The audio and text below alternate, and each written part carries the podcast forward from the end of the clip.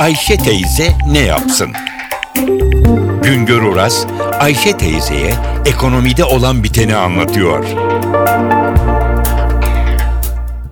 Merhaba sayın dinleyenler, merhaba Ayşe Hanım teyze, merhaba Ali Rıza Bey amca.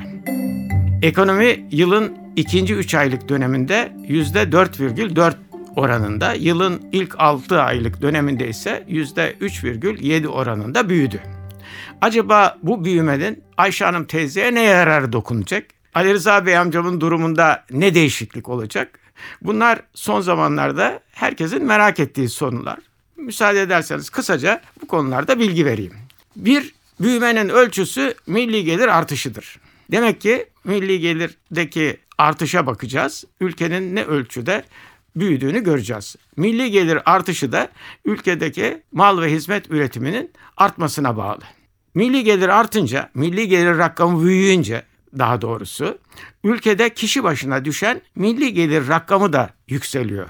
Hani hep söyleniyor ya bunlar 10 yıllar önce Türkiye'de kişi başı gelir 3000 dolar dolayındaydı. Şimdilerde kişi başı milli gelir 10 bin dolar dolayına yükselmiş bulunuyor. İyi de bu kişi başı gelirin yükselmesi acaba her hane halkında, her insanda belli ölçüde bir iyileşmeye, bir gelir düzeyinde yükselmeye imkan veriyor mu?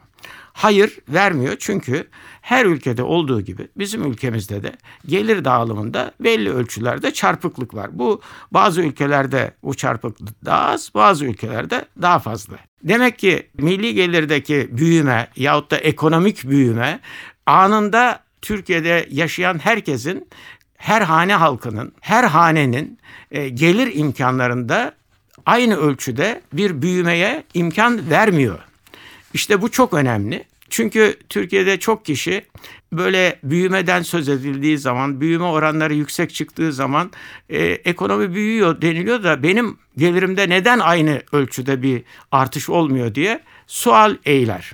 Evet, ekonomi büyüdüğü zaman herkesin gelirinde aynı ölçüde büyüme gerçekleşmiyor ama o büyümenin nimetlerinden herkes dolaylı olarak değişik ölçülerde faydalanıyor.